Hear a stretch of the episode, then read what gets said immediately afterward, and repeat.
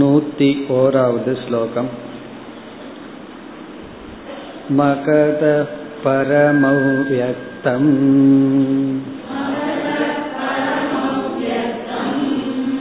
இதி ப்ரக்ருதிருச்யதே ஸ்ருதாவசங்கதா தத்வத்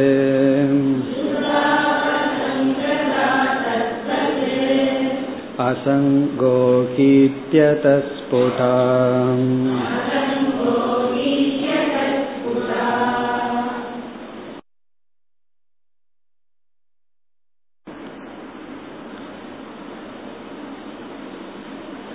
இதுவரை நாம் ஜீவ விஷயத்தில் விளங்கிய குழப்பங்களை பார்த்து வந்தோம்.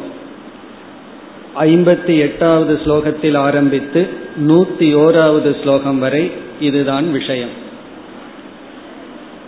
இதை நாம் மகா வாக்கியத்தை எடுத்துக்கொண்டு பார்த்தால் தத்துவமசி என்ற வாக்கியத்தில் துவம் பதார்த்தத்தினுடைய வாச்சியார்த்தத்தில் எவ்வளவு குழப்பங்கள் இருக்கின்றன என்று பார்த்து முடித்தோம். துவம் பதார்த்தம்னா ஜீவ விஷயத்தில் எவ்வளவு அத்தியாசங்கள் இருக்கின்றன, இதைவிட எத்தனையோ அத்தியாசங்கள் இருக்கின்றன. அதுல முக்கியமான சிலவற்றை பார்த்தோம். இந்த அனைத்து தவறுகளுக்கும் மூல காரணம் ஒன்று, அது அஜ்ஞானம். அஜ்ஞானம் ஏகம் அத்தியாசம் பகு என்று சொல்லப்படும். அறியாமை ஒன்று, அதனுடைய விளைவான அத்தியாசங்கள் பல. அந்த அத்தியாசங்களை இதுவரை பார்த்து முடித்தோம். இனி நூத்தி இரண்டாவது ஸ்லோகத்திலிருந்து நூத்தி இருபத்தி ஓராவது ஸ்லோகம் வரை தத்பதத்தில் இருக்கின்ற குழப்பங்களை பார்க்க போகின்றோம். ஈஸ்வர விஷயத்தில் இருக்கின்ற குழப்பங்கள் இப்ப இதுவரை தொம்பதத்துல பார்த்தோம். இனிமேல் தத்பதத்துல பார்க்க போறோம். ஈஸ்வரனுடைய விஷயத்துல என்னென்ன கருத்து வேறுபாடுகள் இருக்கின்றன. இப்ப நான் யாருங்கிற கேள்விக்கு இவ்வளவு பதில், ஈஸ்வரன் யாருங்கிற கேள்விக்கு எவ்வளவு கருத்துக்கள் இருக்கின்றன. அதுல இருபது ஸ்லோகத்தை தான் வித்யாரண்யர் இதற்காக பயன்படுத்துகின்றார். அதற்கு பிறகு மாயா தத்துவத்திற்கு சென்று வேதாந்த விசாரத்தை மீண்டும் மேற்கொள்வார். இனிமேல் நாம் ஈஸ்வர விஷயத்தில் தத்பத வாச்சியார்த்தத்தில் என்னென்ன கருத்துக்கள் இருக்கின்றன அதை பார்க்க ஆரம்பிக்கின்றோம். நூத்தி இரண்டாவது ஸ்லோகம். சித் சந்நிதோ பிரவருத்தாயாஹ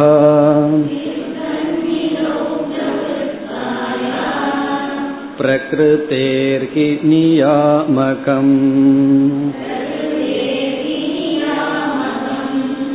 ஈஸ்வரம் ப்ருவதே யோகாஹ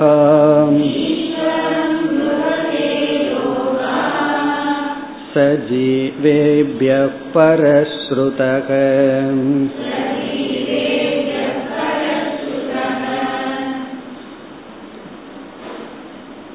நூத்தி இரண்டாவது ஸ்லோகத்திலிருந்து நூத்தி எட்டாவது ஸ்லோகம் வரை யோக மதம், யோக சாஸ்திரத்தில் ஈஸ்வரனை பற்றிய என்ன கருத்து கூறுகிறார்கள் என்ற மதத்திற்கு வருகின்றார். யோக மதம் ஈஸ்வரனை பற்றிய விஷயத்தில் சாங்கியர்கள் பிரகிருதி புருஷன் என்ற இரண்டு தத்துவத்தை பேசுகிறார்கள். ஆனால் அவர்கள் ஈஸ்வரங்கிறத பற்றி பேசுவதில்லை. ஆனால் யோக மதம் சாங்கியத்தை அதிகமாக பின்பற்றுவது, அவர்கள் ஈஸ்வரனை பற்றி பேசுகிறார்கள். அந்த ஈஸ்வரனை பற்றிய அவர்களுடைய கருத்து இங்கு கூறப்பட்டுள்ளது. என்ன இங்கு சொல்கிறார்கள்? பிரகிருதி என்ற தத்துவம் ஜடமாக இருக்கின்றது. ஜடமாக இருக்கின்ற பிரகிருதியை எந்த ஒரு சேதன தத்துவம் செயல்படுத்துகிறதோ, எந்த ஒரு அறிவுபூர்வமான தத்துவம் கட்டுப்படுத்துகின்றதோ, தன்னுடைய கட்டுக்குள் வைத்திருக்கிறதோ, அந்த சேதன தத்துவம் தான் ஈஸ்வரன் என்று அறிமுகப்படுத்துகிறார்கள். இவர்களுடைய மதத்தை நாம் ஸ்லோகத்திற்குள் சென்றே பார்க்கலாம். இப்பொழுது சித் சந்நிதௌ பிரவருத்தாயாக,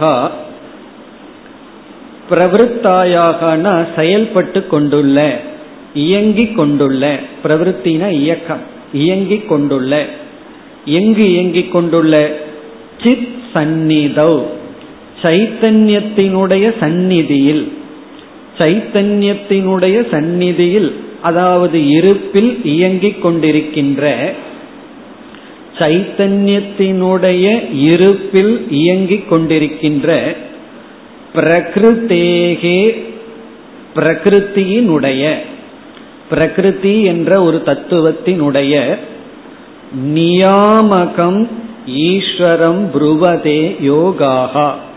நியாமகம் என்றால் கட்டுப்படுத்துபவர். சைத்தன்யத்தினுடைய சந்நிதியில் செயல்பட்டு கொண்டிருக்கின்ற பிரகிருத்தியை கட்டுப்படுத்துபவர் ஈஸ்வரம், அந்த கட்டுப்படுத்துபவனை ஈஸ்வரன் என்று புருவதே கூறுகிறார்கள். யார் கூறுகிறார்கள்? யோகாஹா, பதஞ்சலியை சார்ந்த யோக மதத்தை சார்ந்தவர்கள். யோகாஹா யோக மதத்தை சார்ந்தவர்கள் நியாமகம் ஈஸ்வரம் புருவதே. நியாமகம்னா கட்டுப்படுத்துபவர், தன்னுடைய வசத்தில் வைத்திருப்பவர். யார்? எதை? பிரகிருத்தியை. இப்ப இதிலிருந்து பிரகிருதி என்ற ஒரு ஜட தத்துவம், ஏதோ ஒரு சேதன தத்துவம் இருக்கின்றது, ஏதோ ஒரு சேதன தத்துவம் இருக்கின்றது. அந்த சேதன தத்துவத்தினுடைய சந்நிதியில் ஜடமான பிரகிருத்தியானது செயல்பட்டு கொண்டு இருக்கின்றது.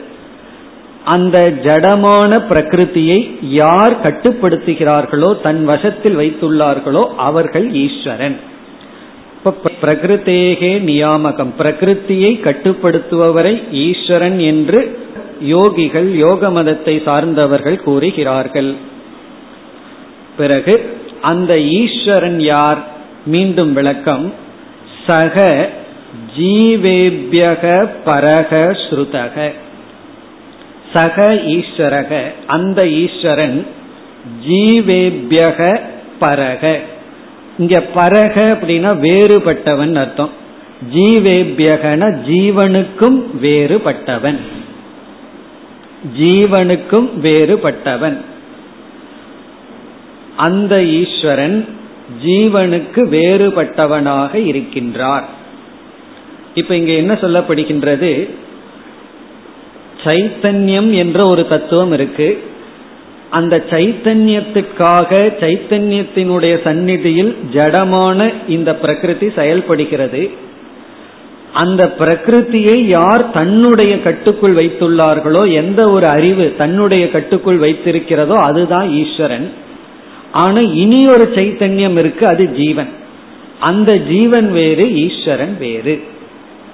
இப்ப யோகியை பொறுத்த வரைக்கும் ஜீவர்கள் வேறு, ஈஸ்வரன் வேறு. அப்ப ரெண்டு சைத்தன்யத்தை அவர்கள் ஏற்றுக்கொள்கிறார்கள், ஜீவ சைத்தன்யம், ஈஸ்வர சைத்தன்யம். பிறகு ஈஸ்வரன்கிறவர் வந்து பிரகிருதியை தன்னுடைய கட்டுக்குள் வைத்துள்ளார்கள். இந்த யோகி என்ன செய்கிறான்? ஈஸ்வரன் என்பவர் ஜீவனிடம் வேறுபட்டுள்ளான்ங்கிறது நமக்கு எப்படி தெரியும் அப்படின்னு ஒரு கேள்வி வருது. உங்களுக்கு எப்படி தெரியும் ஈஸ்வரன்கிறது ஜீவனிடம் வேறுபட்டுள்ளான்? அது அவன் வந்து ஸ்ருதிதா அப்படி சொல்கிறது. உபனிஷத்துக்குள்ள போனோம் அப்படின்னா துவா சுபர்ணா இப்படிப்பட்ட இடங்கள்ல எல்லாம் ஜீவனையும் ஈஸ்வரனையும் வேறுபடுத்தியே சாஸ்திரம் கூறுகிறது என்பதை காட்ட ஸ்ருதகங்கிற வார்த்தையை பயன்படுத்துகின்றார். ஸ்ருதகன உபனிஷத்தில் கேட்கப்பட்டுள்ளது, ஸ்ருதி பிரமாணத்தின் மூலமாக அந்த ஈஸ்வரன் ஜீவனிடமிருந்து வேறுபட்டுள்ளான் என்று அறியப்படுகிறது. இதுதான் இவர்களுடைய கருத்து ஈஸ்வரனுடைய விஷயத்துல. மேலும் இவர்களுடைய கருத்து நன்கு விளக்கப்படுகிறது. முதல்ல வந்து பிரகிருத்தின் ஒரு தத்துவம், பிறகு புருஷன் ஒரு சேதன தத்துவம். சேதன தத்துவத்தினுடைய இருப்புல பிரகிருதி செயல்படுது. அந்த பிரகிருத்தியை யாரு தன்னுடைய வசத்துல வைத்துள்ளார்களோ அவர் ஈஸ்வரன், அவர் ஜீவனிடமிருந்து வேறுபட்டவர். இந்த ஸ்ருதகன்னு சொன்னதனுடைய காரணம் ஜீவனிடமிருந்து வேறுபட்டவர்ங்கிறது நமக்கு உபனிஷத்திலிருந்து தெரிகிறது, கேட்கப்படுகிறது. இனி அடுத்த கேள்வி, எங்கு கேட்கப்படுகிறது? எந்த உபனிஷத்துல ஜீவன் வேறு ஈஸ்வரன் வேறுன்னு சொல்லப்பட்டுள்ளது என்று ஜீவனிடமிருந்து வேறுபடுகின்ற சேதன தத்துவம் ஈஸ்வரன் என்ற விஷயத்தில் ஸ்ருதி பிரமாணம் அடுத்த ஸ்லோகத்தில் கொடுக்கப்படுகிறது. இப்ப நூத்தி மூன்றாவது ஸ்லோகத்துல ஸ்ருதியினுடைய பிரமாணம் கொடுக்கப்படுகிறது. எதற்கு? ஈஸ்வரனுடைய சத்பாவம், ஈஸ்வரன் இருக்கிறாருங்கிற விஷயத்துல. அது மட்டுமல்ல, அந்த ஈஸ்வரன் ஜீவனிடமிருந்து வேறுபட்டும் இருக்கின்றார். இதற்கு வந்து ஸ்ருதி வாக்கியம் வருகின்றது. நூத்தி மூன்றாவது ஸ்லோகம். பிரதான க்ஷேத்ரஜ்ஞபதிஹி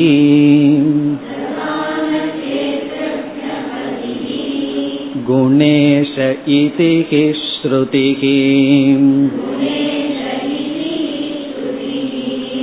ஆரண்யகே சம்பிரமேன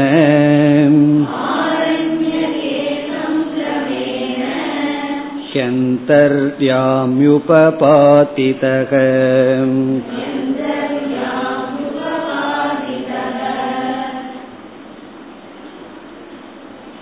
இரண்டு ஸ்ருதி வாக்கியம் இங்கு வந்துள்ளது. முதல் வரியில் வருகின்ற ஸ்ருதி ஸ்வேதாஸ்வதத்ர உபனிஷத் ஆறு பதினாறு. அங்க ஒரு பெரிய மந்திரம், அதுல வந்து கடைசி இரண்டு வரியில் இருக்கிற கருத்து இங்கு சொல்லப்படுகிறது. இப்ப முதல் வரியை பார்த்தால் பிரதான க்ஷேத்ரஜ்ஞ பதிஹி. பதிஹி என்றால் தலைவன். இவர் வந்து ஈஸ்வரன்கிறது யார் என்ற கேள்விக்கு இங்கு பதில் வருகின்றது. அவர் தலைவனாக இருக்கின்றார். எதற்கு தலைவனாக இருக்கின்றார்? இரண்டு தத்துவத்திற்கு தலைவனாக இருக்கின்றார். அந்த இரண்டு என்ன? ஒன்று பிரதானம். பிரதானம் அப்படிங்கிறது முதல். பிரதானம் என்றால் பிரகிருதி, மூன்று குணங்களினுடைய சமமான அவஸ்தைக்கு பிரதானம் என்று பெயர். குணசாமிய அவஸ்தா பிரகிருதி. மூன்று குணம், சத்துவம் ரஜஸ் தமஸ்னு மூன்று குணமும் சமமான இருக்கிற ஸ்டேஜுக்கு பேரு பிரதானம் அல்லது பிரகிருதி. நம்ம வந்து மாயைன்னு எந்த இடத்துல சொல்றோமோ அதத்தான் இவர்கள் பிரகிருதி அல்லது பிரதானம். பிரதானம்னு சொன்னாலும் பிரகிருத்தின்னு சொன்னாலும் ஒரே பொருள் தான். இப்போ பிரதானத்துக்கு பதி, பிறகு அது வந்து ஜட தத்துவம், ஜடமான பிரகிருதிக்கு பதியாக இருக்கின்றார். பிறகு இனியொருவருக்கும் பதியாக இருக்கின்றார் ஈஸ்வரன். அது யாரு? க்ஷேத்ரஜ்ஞ. இங்க க்ஷேத்ரஜ்ஞங்கிறது ஜீவனை குறிக்கின்றது. இப்ப பிரதான பதிகின்னு படிக்கணும், க்ஷேத்ரஜ்ஞ பதிகி அப்படின்னு படிக்கணும். க்ஷேத்ரஜ்ஞ பதிகினா க்ஷேத்ரஜ்ஞனுக்கு பதியாக இருப்பவர். க்ஷேத்ரஜ்ஞக இஸ் ஈக்வல் டு ஜீவக. இப்ப க்ஷேத்திரம்னா நம்முடைய ஸ்தூல சூக்ஷ்ம சரீரம், க்ஷேத்ரஜ்ஞகனா நம்முடைய சரீரத்திற்குள் அறிவு சுரூபமாக இருந்து கொண்டிருக்கின்ற தத்துவம். இப்ப க்ஷேத்ரஜ்ஞனுக்கும் பதியாக பிரதானத்திற்கும் பதியாக இருப்பவர் யார்? ஈஸ்வரன். அங்க உபநிஷத்துல வந்து பிரதான க்ஷேத்ரஜ்ஞ பதிகி குணேஷக அப்படிங்கிறது மூன்றாவது வரி. அடுத்ததான் குணேஷக. குணேஷக அப்படின்னா குணங்களுக்கு தலைவன்.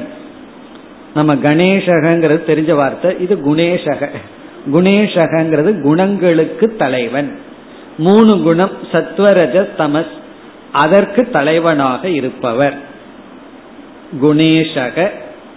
பிறகு உபனிஷத்தினுடைய கடைசி பகுதியில் பார்த்தோம்னா சம்சார மோக்ஷ ஸ்திதி பந்த கேதுகுன்னு சொல்லப்படுகிறது. சம்சாரமான சம்சாரத்துக்கு சம்சாரத்துக்கும் மோக்ஷத்துக்கும் அது இருக்கிறதுக்கும் பந்தத்திலிருந்து விடுதலை அடைவதற்கும் தலைவனாக இருப்பவர் என்று ஈஸ்வரனை பற்றி அங்கு லட்சணம் வருகின்றது. இதி ஹி ஸ்ருதிஹி, இப்படி ஸ்ருதி இருக்கிறது.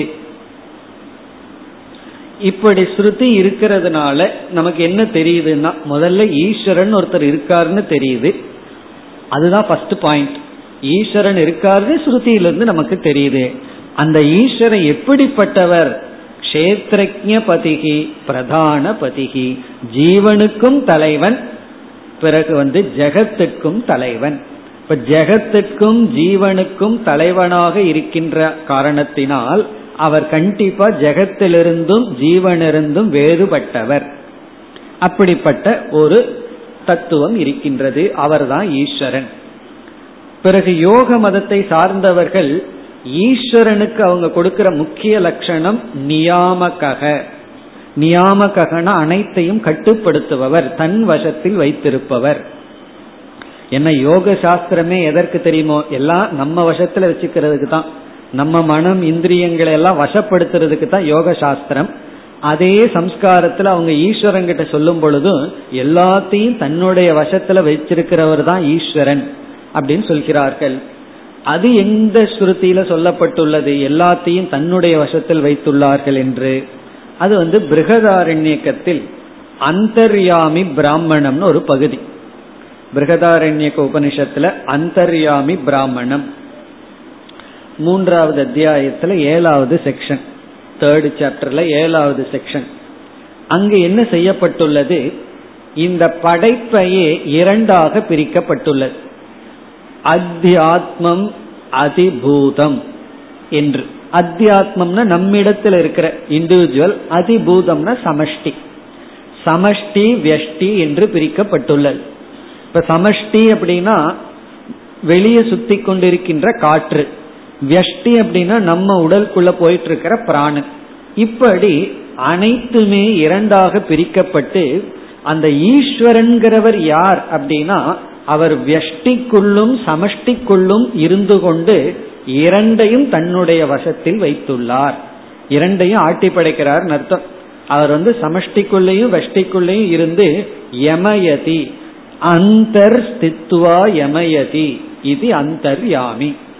அந்தக ஸ்தித்வான்னா உள்ளே இருந்து கொண்டு, எதற்குள்ளே, வியஷ்டிக்குள்ளும் சமஷ்டிக்குள்ளும் நமக்குள்ளும் உலகத்திற்குள்ளும் இருந்து கொண்டு அந்தர் ஸ்தித்வா யமயதி அப்படின்னா அனைத்தையும் தன்னுடைய வசத்தில் வைத்திருப்பவர்.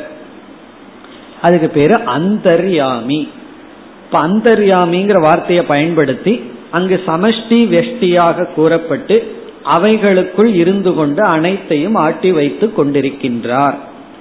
இதத்தான் பகவான் வந்து பிராமயன் சர்வபூதானி யந்திராரூடானி மாயையான்னு சொல்லியிருக்கார்.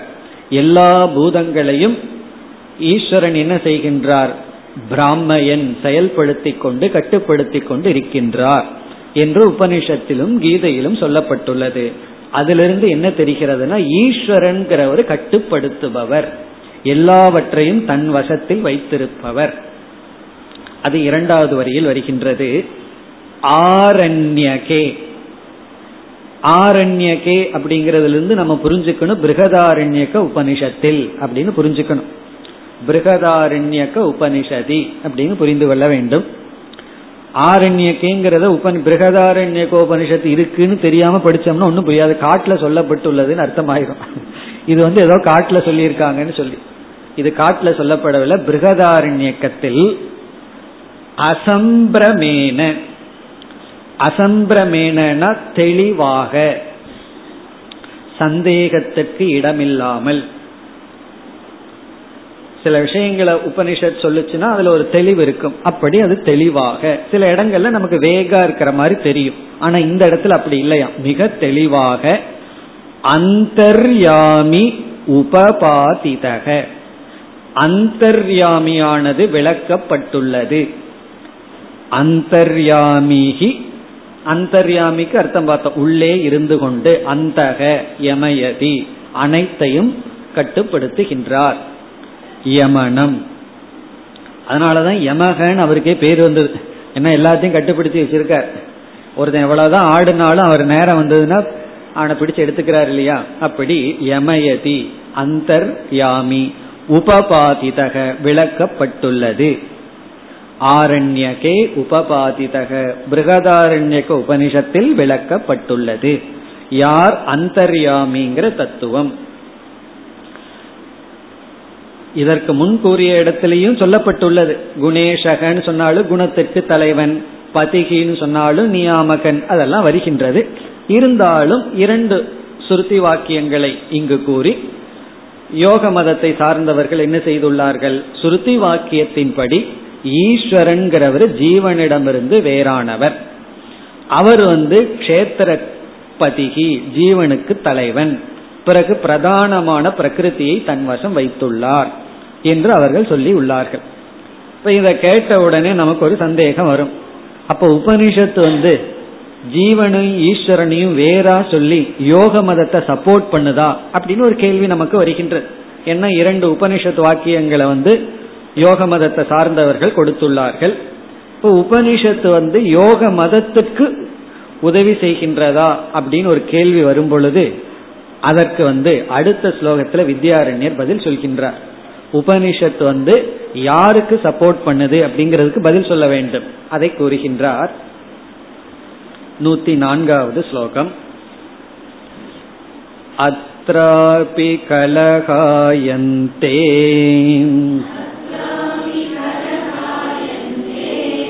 வாதினஸ்வஸ்வயுக்திபிஹி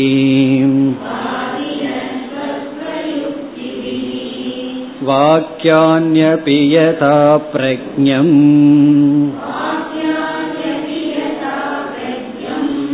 தார்ட்யாயோதாகரந்திஹி.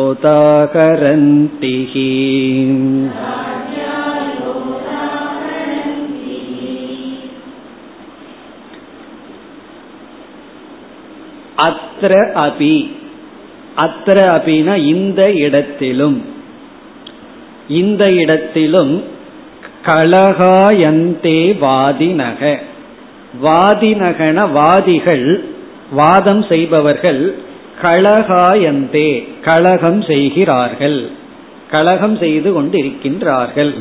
அதனாலதான் கலகம்னு பேர். கலகம்னா கலகம் செய்து கொண்டு இருப்பவர்கள். கலகாயந்தேனா சண்டையிட்டு கொண்டிருக்கிறார்கள் அப்படின்னு அர்த்தம். யாரு? வாதினர்கள், மதவாதிகள், தத்துவத்தை அவரவர்களுடைய தத்துவத்தை நிலைநாட்ட விரும்புகின்ற வாதிகள். அத்ர அபி அப்படின்னா எப்படி ஜீவ விஷயத்துல வாதிகள் சண்டையிட்டு கொண்டார்களோ, அத்ர அபி ஈஸ்வர விஷயே அபி, ஈஸ்வரனுடைய விஷயத்திலும். அத்ரன ஈஸ்வர விஷயே அபி. அப்பி ஏன் சொல்றோம்? ஜீவ விஷயத்துல சண்டை போட்ட மாதிரி இங்கேயும் இவர்கள் ரகளை செய்து கொள்கிறார்கள். கலகாயந்தேக்கு தமிழ் வார்த்தை ரகளை செய்கிறார்கள் அப்படின்னு அர்த்தம். ஒருவரை ஒருவர் கலகம் செய்து கொண்டிருக்கின்றார்கள். வாதிநக கலகாயந்தே ஈஸ்வர விஷயத்திலும். சரி, அவங்க கலகம் பண்றது எப்படி, எதனுடைய துணை கொண்டு கலகம் செய்கிறார்கள்னா சுவ சுவ யுக்தி பிகி, அவரவர்களுக்கு தெரிஞ்ச யுக்தியின் மூலமாக.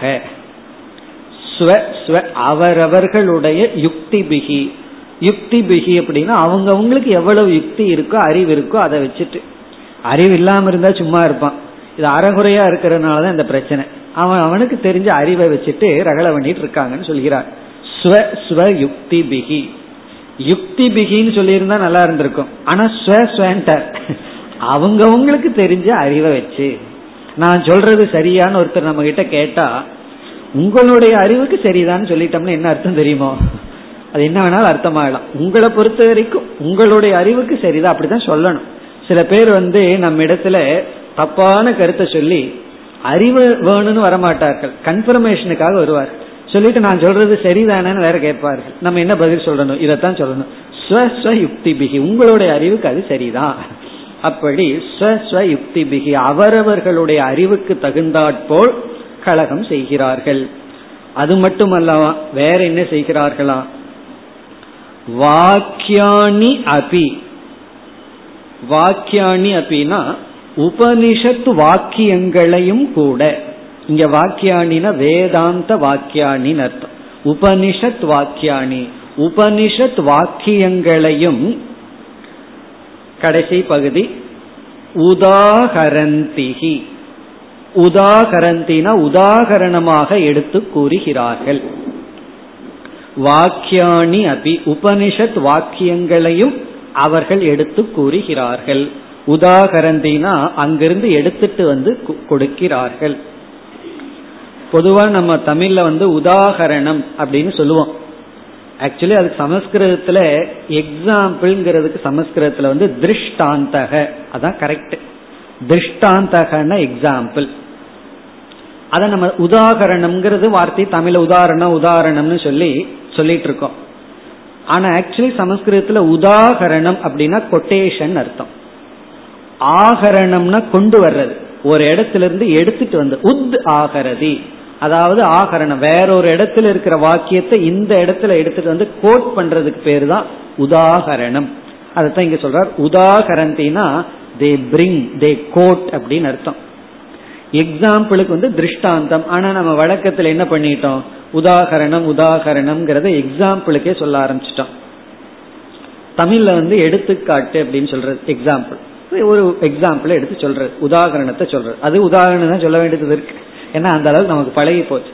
ஆனா எக்ஸாக்ட்லி சான்ஸ்கிரிட்ல உதாகரணம்னா கொட்டேஷன், ஒரு இடத்துல இருக்கிறத கோட் பண்றது, எடுத்துக்கொண்டு வேற ஒரு இடத்துல இருக்கிறத எடுத்துட்டு வந்து இங்க காட்டி இப்படி சொல்லி இருக்கிறது அப்படின்னு சொல்லுவார். கொட்டேஷனுக்கு உதாகரணத்துக்கும் அதாவது எக்ஸாம்பிளுக்கு வித்தியாசம் புரிகின்றதோ? கொட்டேஷன்ங்கிறது அதே கருத்து வேற இடத்துல சொல்லி இருக்கிறதுன்னா அதுக்கு பேர் கொட்டேஷன். வேற ஒரு எக்ஸாம்பிள் மூலமா விளக்குனா அது வந்து எக்ஸாம்பிள்.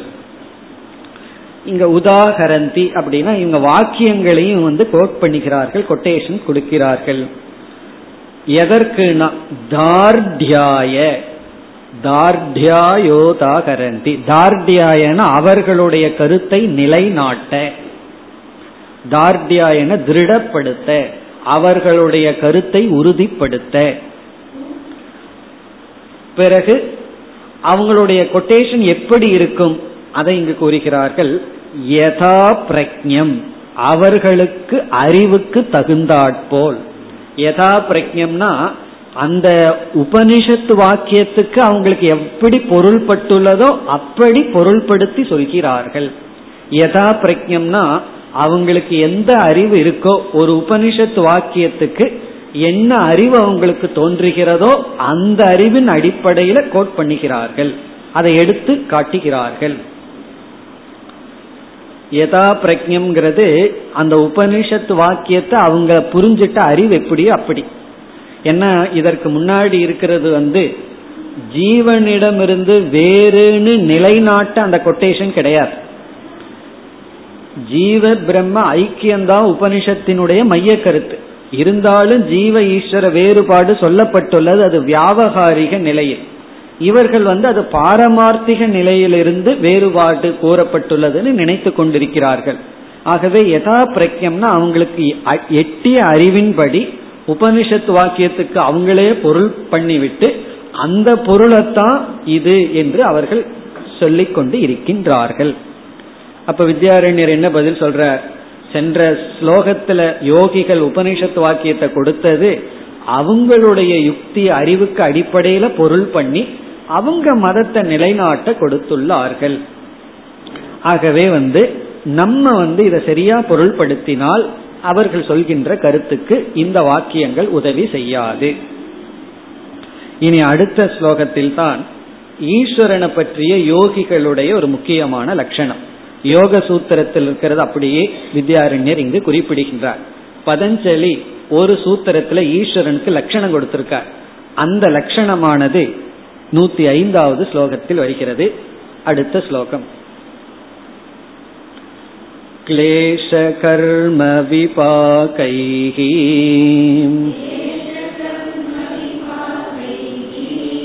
ததாசயைரப்ய சம்யுதகம்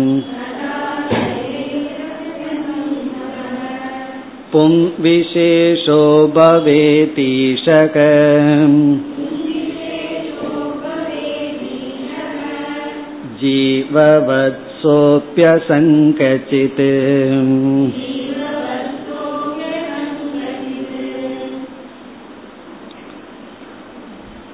பதஞ்சலி தன்னுடைய சூத்திரத்தில், யோக சூத்திரத்தில் முதல் அத்தியாயத்தில் இருபத்தி நான்காவது சூத்திரத்தில் ஒன் டுவெண்ட்டி ஃபோர் அதில் ஈஸ்வரனுக்கு லட்சணம் கொடுக்கின்றார். அந்த லட்சணத்தை தான் இங்கு ஸ்லோகமாக வித்யாரண்யர் எழுதியுள்ளார். யார் ஈஸ்வரன் அப்படிங்கிற கேள்விக்கு பதஞ்சலியினுடைய லட்சணம், அதாவது அந்த சூத்திரத்தினுடைய சாராம்சத்தை பார்த்துட்டு நம்ம ஸ்லோக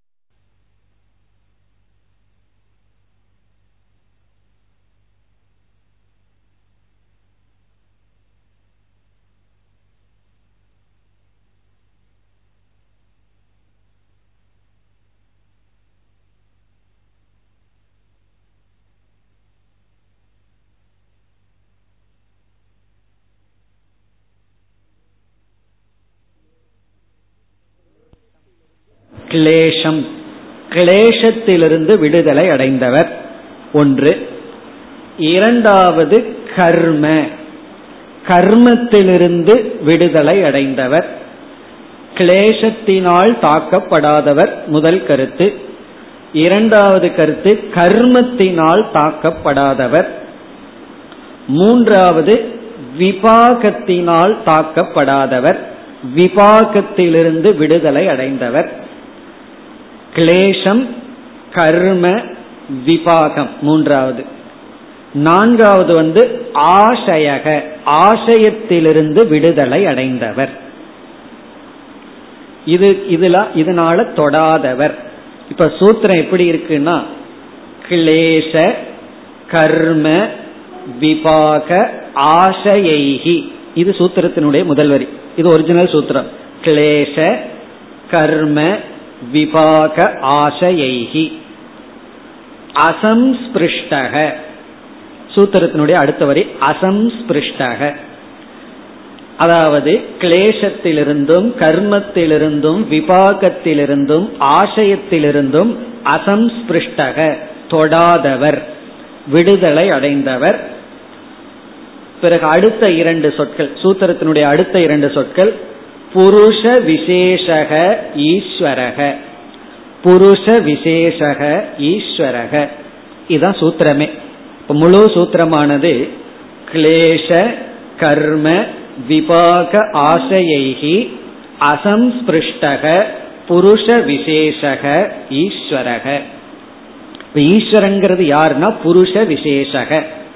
புருஷ விசேஷக அப்படின்னா ஒரு விசேஷமான புருஷன், ஜீவனிடமிருந்து வேறுபட்ட ஒரு புருஷன். புருஷ விசேஷகனா எப்ப கூலிய புருஷன், அதாவது வேறுபட்ட புருஷன், ஜீவனிடமிருந்து வேறுபட்ட புருஷன், அவன் ஈஸ்வரன். அசம்ஸ்பிருஷ்டக அதாவது தொடாதவன், தாக்கப்படாதவன். எவைகளிலிருந்து தாக்கப்படாதவன்? கிளேஷ கர்ம விபாக ஆசையைகி. இனி இவைகளெல்லாம் என்னன்னு நம்ம இப்பொழுது பார்க்கலாம். கிளேஷத்திலிருந்து தாக்கப்படாதவன், கர்மத்திலிருந்தும் விபாகத்திலிருந்தும் ஆசையத்திலிருந்தும் தாக்கப்படாதவன். ஜீவனுக்கு என்ன லட்சணம் தெரியுமோ, இவைகளால தாக்கப்படுறவன் தான் ஜீவன். அப்போ ஜீவனுக்கு ஈஸ்வரனுக்கு இவங்க எப்படி லட்சண பேதம் கொடுக்கிறார்கள்? கிளேஷ கர்ம விபாக ஆசையுடன் கூடியவன் ஜீவன், இதிலிருந்து விடுபட்டவன் ஈஸ்வரன். இனி நம்ம ஒவ்வொன்னா பார்ப்போம். கிளேஷம்னா என்ன? அதாவது யோக சூத்திரத்துல ஐந்து விதமான கிளேஷம் சொல்லப்பட்டுள்ளது. கிளேஷம்ங்கிறதுக்கு டிரான்ஸ்லேஷன் கஷ்டம், சங்கடம். ஒரே கிளேஷமா இருக்குன்னு சொல்றமே, வருத்தமா இருக்கு, கஷ்டமா இருக்குன்னு சொல்றமே, அதுக்கு பேரு தான் கிளேஷம்.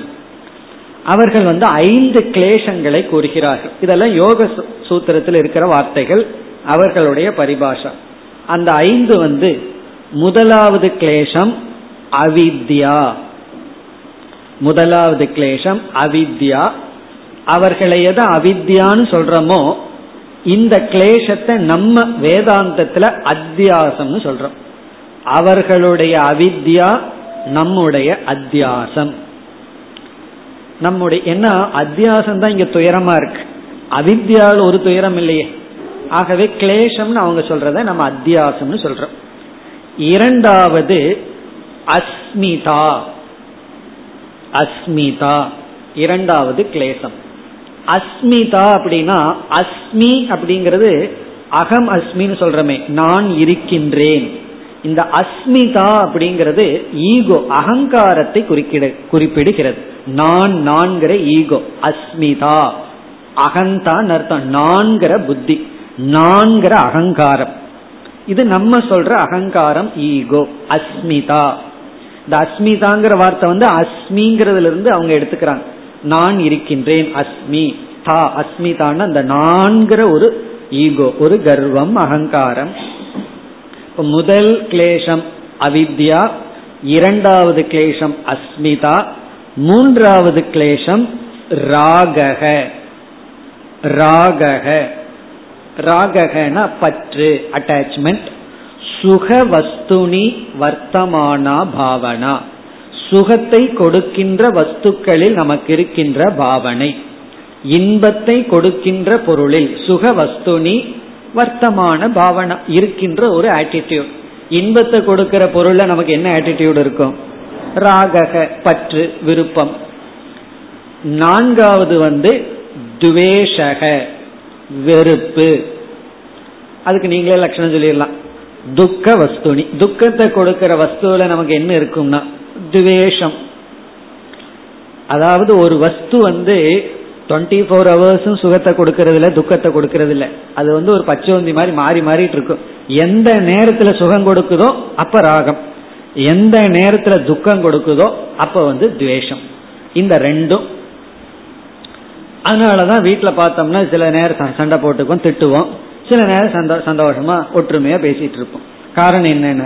ராகத்வேஷம். சுக துக்கத்தை அவங்க மாறி மாறி கொடுக்கும் பொழுது ராகத்வேஷமும் மாறுகிறது. இனி ஐந்தாவது அபினிவேஷக. அபினிவேஷக இதெல்லாம் நம்ம யோக சூத்திரத்துல போனோம்னா தெளிவா படிப்போம். இதனுடைய தத்துவம் என்ன, இதனுடைய லட்சணம் என்ன, விளக்க ஆசிரியர்கள்லாம் பக்கம் பக்கமா எழுதுவார்கள் இதற்கு, இதற்கான லட்சணங்கள் எல்லாம்.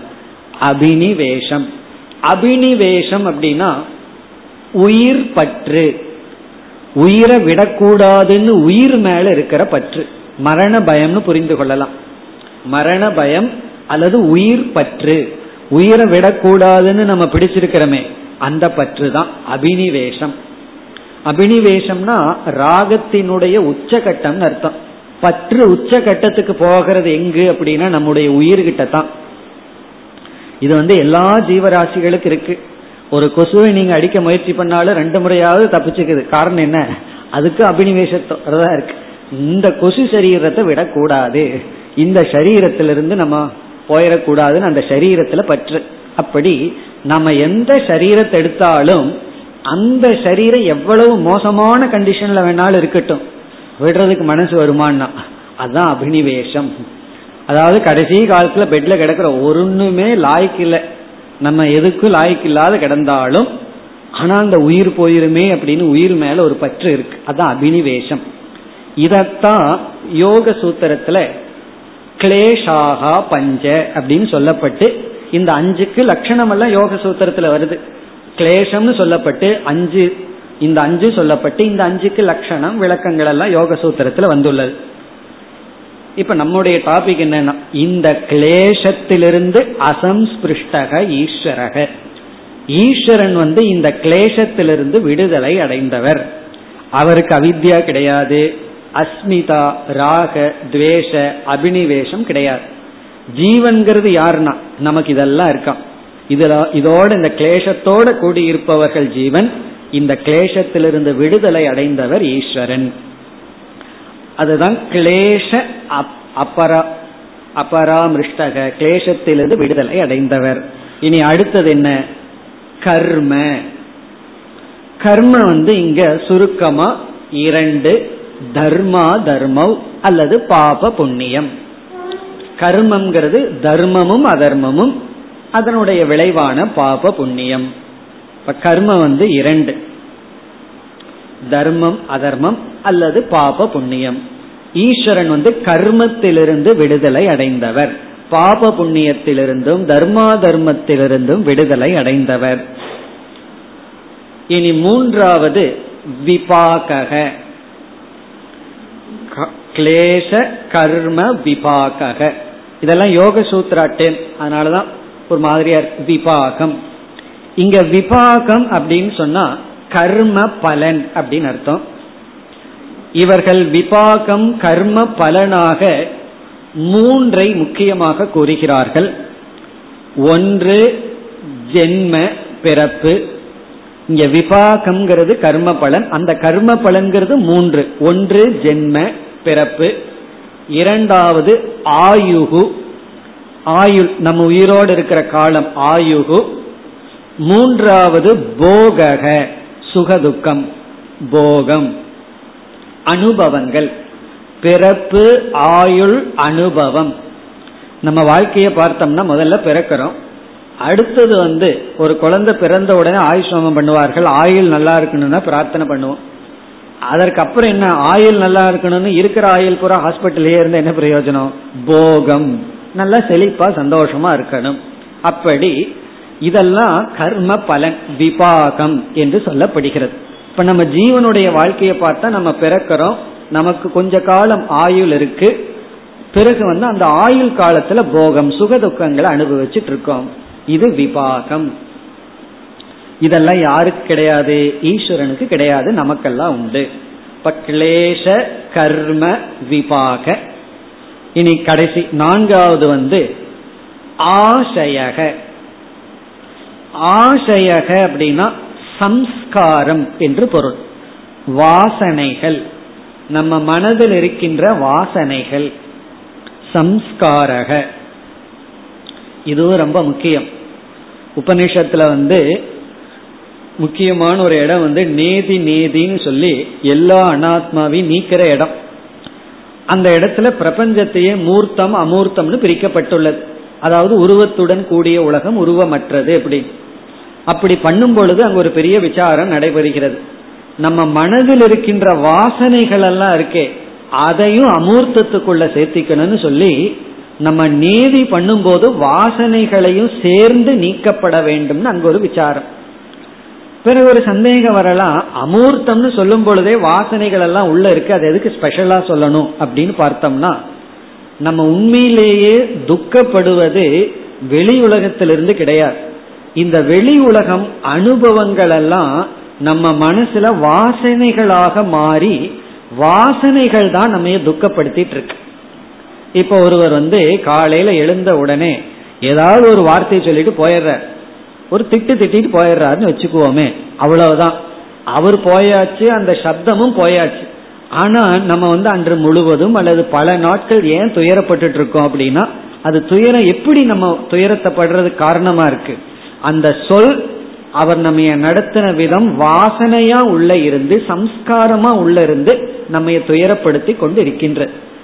அப்படி பார்த்தோம்னா நம்ம ஆக்சுவலி அவர் திட்டும் போது துயரப்படுறது ஒரு முறை தான். அவர் ஒரு முறை தான் திட்டிட்டு போயிருக்கார்.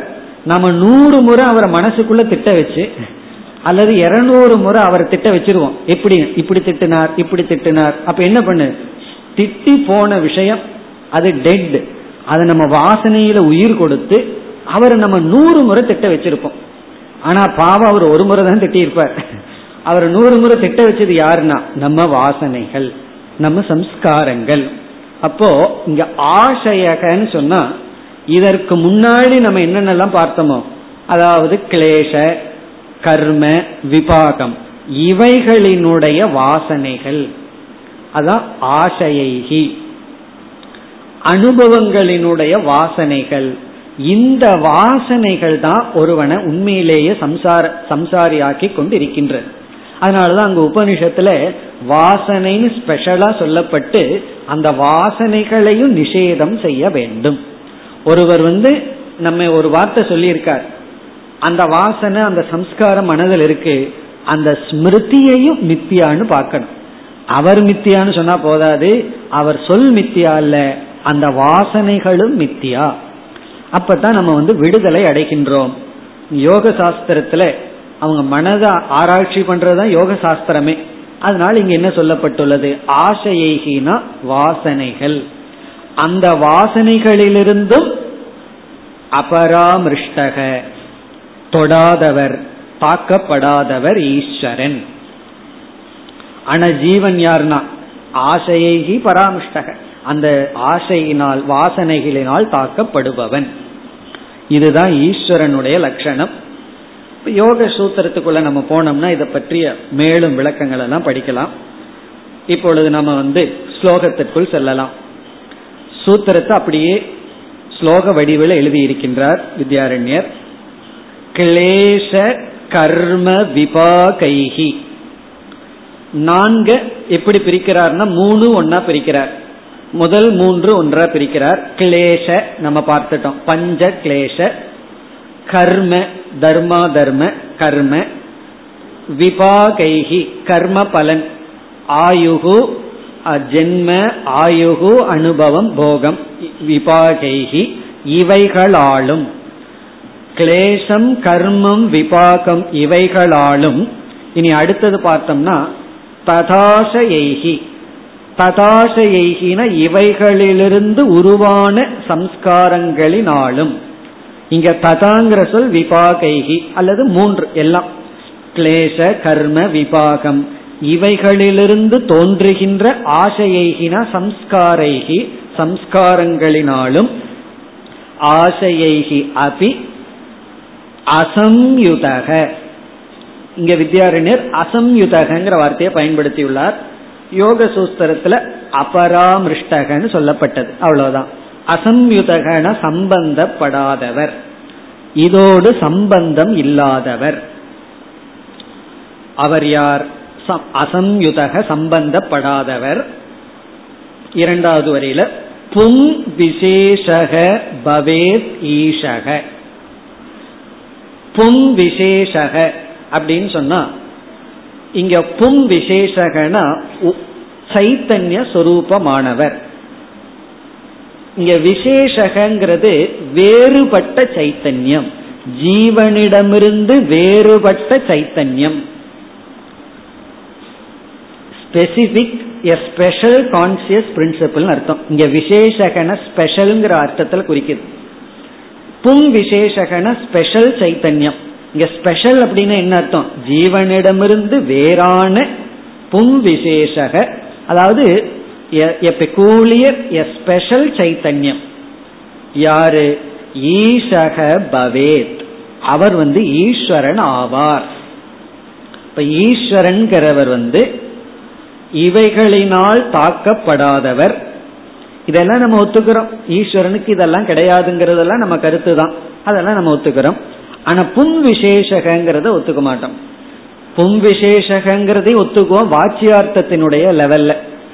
கண்டிப்பா ஈஸ்வரனும் ஜீவனும் வேறுதான் வாச்சியார்த்தத்துல.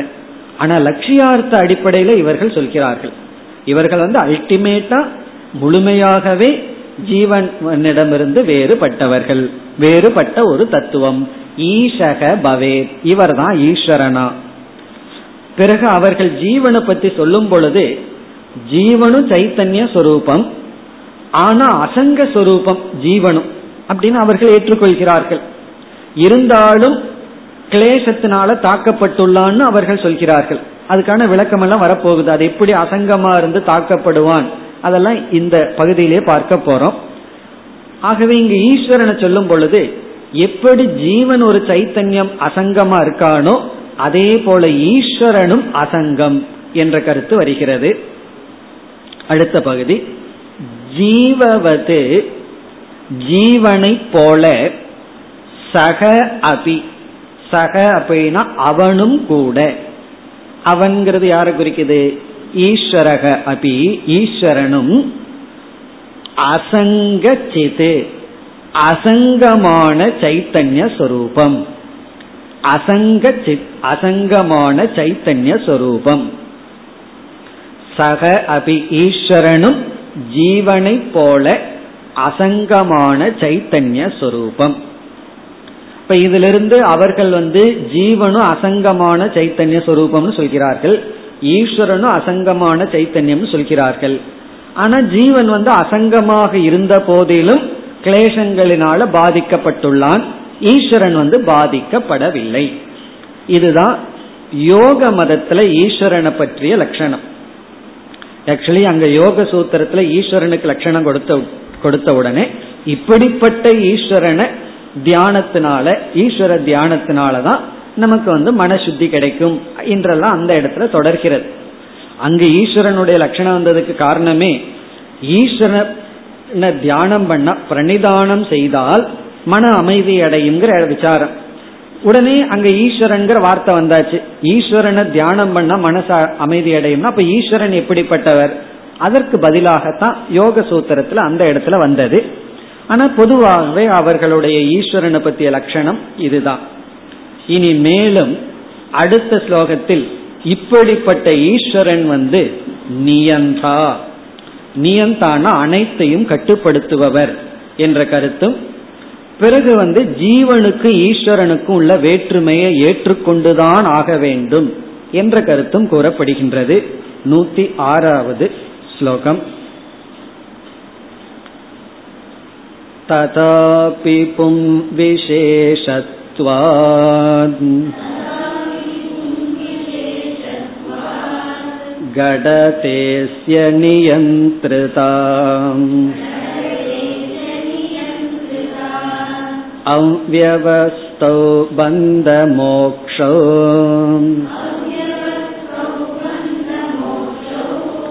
ஆபதேதாமிகான்யதாம்.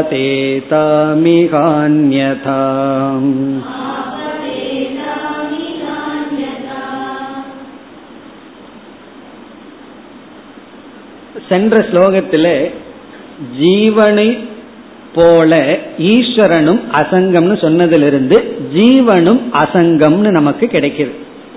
இப்ப என்ன ஆகி போச்சு? ஈஸ்வரனும் சைத்தன்ய சொரூபம், ஜீவனும் சைத்தன்ய சொரூபம். ஈஸ்வரனும் அசங்க சொரூபம், ஜீவனும் அசங்க சொரூபம். அப்படி இருக்கும் பொழுது ஜீவனுக்கும் எப்படி கட்டுப்படுத்தப்பட்ட தன்மையும் ஈஸ்வரனுக்கு கட்டுப்படுத்துபவருங்கிற தன்மையும் எப்படி வரும்? பிறகு வந்து ஜீவனுக்கு எப்படி கிளேசம் எல்லாம் தாக்கும்? இந்த சந்தேகம் வரும் பொழுது இங்கு என்ன பதில் சொல்லப்படுகிறது? இந்த யோகிகள் என்ன சொல்கிறார்கள்? நாம எப்படியோ ஜீவனுக்கு ஈஸ்வரனுக்கும் வேற்றுமையை வச்சுதான் ஆகணும், வேற வழி இல்லைன்னு சொல்கிறார்கள். ஜீவனையும் ஈஸ்வரனையும் ஐக்கியப்படுத்தி விட்டால் பந்தம் மோட்சம்ங்கிறதை எல்லாம் விளக்கவே முடியாதே. அதனால நமக்கு வேற வழி இல்லாம ஜீவனையும் ஈஸ்வரனையும் வேறாகத்தான் வைத்தாக வேண்டும்னு பதில் சொல்கிறார்கள். பிறகு என்ன சொல்கிறார்கள்? ஜீவனும் ஈஸ்வரனும் சைத்தன்யமா இருந்தாலும் ஏதோ ஒரு ஸ்பெஷாலிட்டி ஈஸ்வரன் கிட்ட இருக்கு. எல்லாத்துக்கும் ஒரு என்ன இருக்கு தெரியுமோ? எல்லாத்த விட நான் தனி ஆள், ஐ ஆம் ஸ்பெஷல், எனக்கு ஸ்பெஷல் ட்ரீட்மெண்ட் வேணும்னு எல்லாம் நினைக்கிறார்கள் அல்லவா? அதே போலதான் சம்ஹவ் ஈஸ்வரன் ஒரு ஸ்பெஷல், ஜீவனை விட வேறுபட்டவர் தான். அது வந்து நம்ம அப்படித்தான் எடுத்துக்கணும். அப்படி எடுத்துக்கொள்ளவில்லை என்றால் மோட்சத்தையும் பந்தத்தையும் நம்ம விளக்கவே முடியாது. பந்த மோட்சம்ங்கிற விவஸ்தை இல்லாமையே போயிடும். ஆனா அனுபவத்தில் என்ன பார்க்கிறோம்? நம்ம எல்லாம் பந்தப்பட்டு இருக்கிறத பார்க்கிறோம். இல்ல ஒருவர் சொல்ற எனக்கு பந்தம் இல்லைன்னு சொல்ற, நம்ம பத்து முறை அவர்கிட்ட திருப்பி கேட்டு பார்ப்போம், உனக்கு உண்மையிலேயே பந்தம் இல்லையான்னு. உடனே கோவப்பட்டு பந்தம் இல்லைன்னு சொல்லுவார். உடனே நம்ம என்ன சொல்லிடலாம்? அதுக்கு பேரு தான் பந்தம். பத்து முறை திருப்பி உனக்கு பந்தம் இருக்கான்னு கேட்டா ஒரு கோபம் வர்றதிலிருந்து நம்ம பந்தப்பட்டிருக்கோம்ங்கிறது அனுபவ சித்தம். இந்த அனுபவத்தை விளக்கி பிறகு மோட்சம்ங்கிறது ஒரு வாழ்க்கையில லட்சியம்ங்கிறத சொல்லி ஆகணும்னா ஜீவனுக்கு ஈஸ்வரனுக்கு பேதத்தை வச்சுதான் ஆகணும் அப்படின்னு யோகிகள் என்ன சொல்கிறார்கள்? நாங்க வேற வழி இல்லாம அந்த பேதத்தை மெயின்டைன் பண்றோம், பேதத்தை வச்சுக்கிறோம். அப்பதான் சிலதையெல்லாம் விளக்க முடியும். இதுல இருந்து என்ன தெரியுது? நம்ம எப்படியாவது பந்த மோட்சத்தை விளக்கிட்டோம்னா ஐக்கியத்தை ஒத்துக்கலான்னு அர்த்தம். அதைத்தான் நம்ம செய்யறோம். உன்னால பந்த மோட்சத்தை விளக்க முடியல, நாங்க சத்தா பேதத்தை சொல்லி விளக்கிறோம். பாரமார்த்திகம் வியாவகாரிகம்ங்கிறதெல்லாம் அறிமுகப்படுத்தி விளக்குகின்றோம்ங்கிறது நம்முடைய பதில். இப்ப அவர்கள் கூறுகிறார்கள் ததா அபி. ததா அபி அப்படின்னு சொன்னா அப்படி இருந்த போதிலும், அவனுக்குள்ளேயே கில்ட் கான்சியஸ் வந்துருது. அதனாலதான் ததாபிங்கிற அப்படி இருந்தாலும் இந்த இழுப்பம் அல்லவா சில சமயங்கள்ல, அதான் அதுக்கு பேரு தான் ததாபி இருந்த போதிலும். இருந்த போதிலும்னா என்ன அர்த்தம்? ஜீவனும் ஈஸ்வரனும் அசங்க சித்தாக இருந்த போதிலும் அப்படின்னு அர்த்தம். ஜீவ ஈஷயோகோ அசங்கசித் சொரூபத்துவே அபி. ஜீவனும் ஈஸ்வரனும் அசங்கமான சைத்தன்யமாக இருந்த போதிலும், ரெண்டு பேருமே சைத்தன்யம், ரெண்டு பேருமே அசங்கமாக இருந்த போதிலும் பும் விசேஷத்வாத்.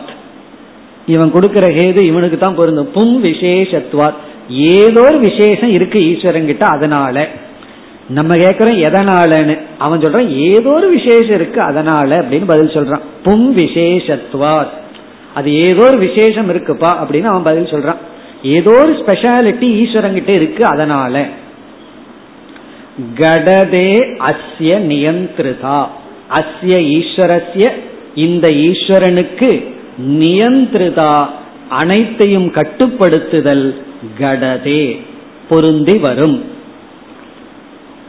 அஸ்ய ஈஸ்வரஸ்ய, இந்த ஈஸ்வரனுக்கு நியந்திரதா அனைத்தையும் கட்டுப்படுத்துதல் கடதே பாசிபிள் ஃபிட், அதாவது பொருந்தும்.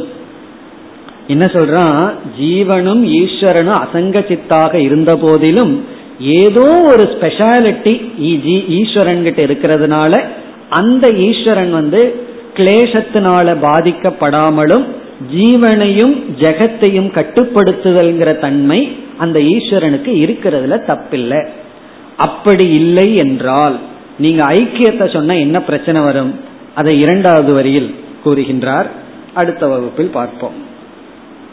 ஓம் பூர்ணமத பூர்ணமிதம் பூர்ணாத் பூர்ணமுதச்யதே பூர்ணஸ்ய பூர்ணமாதாய பூர்ணமேவாவசிஷ்யதே. ஓம் சாந்தி சாந்தி சாந்தி.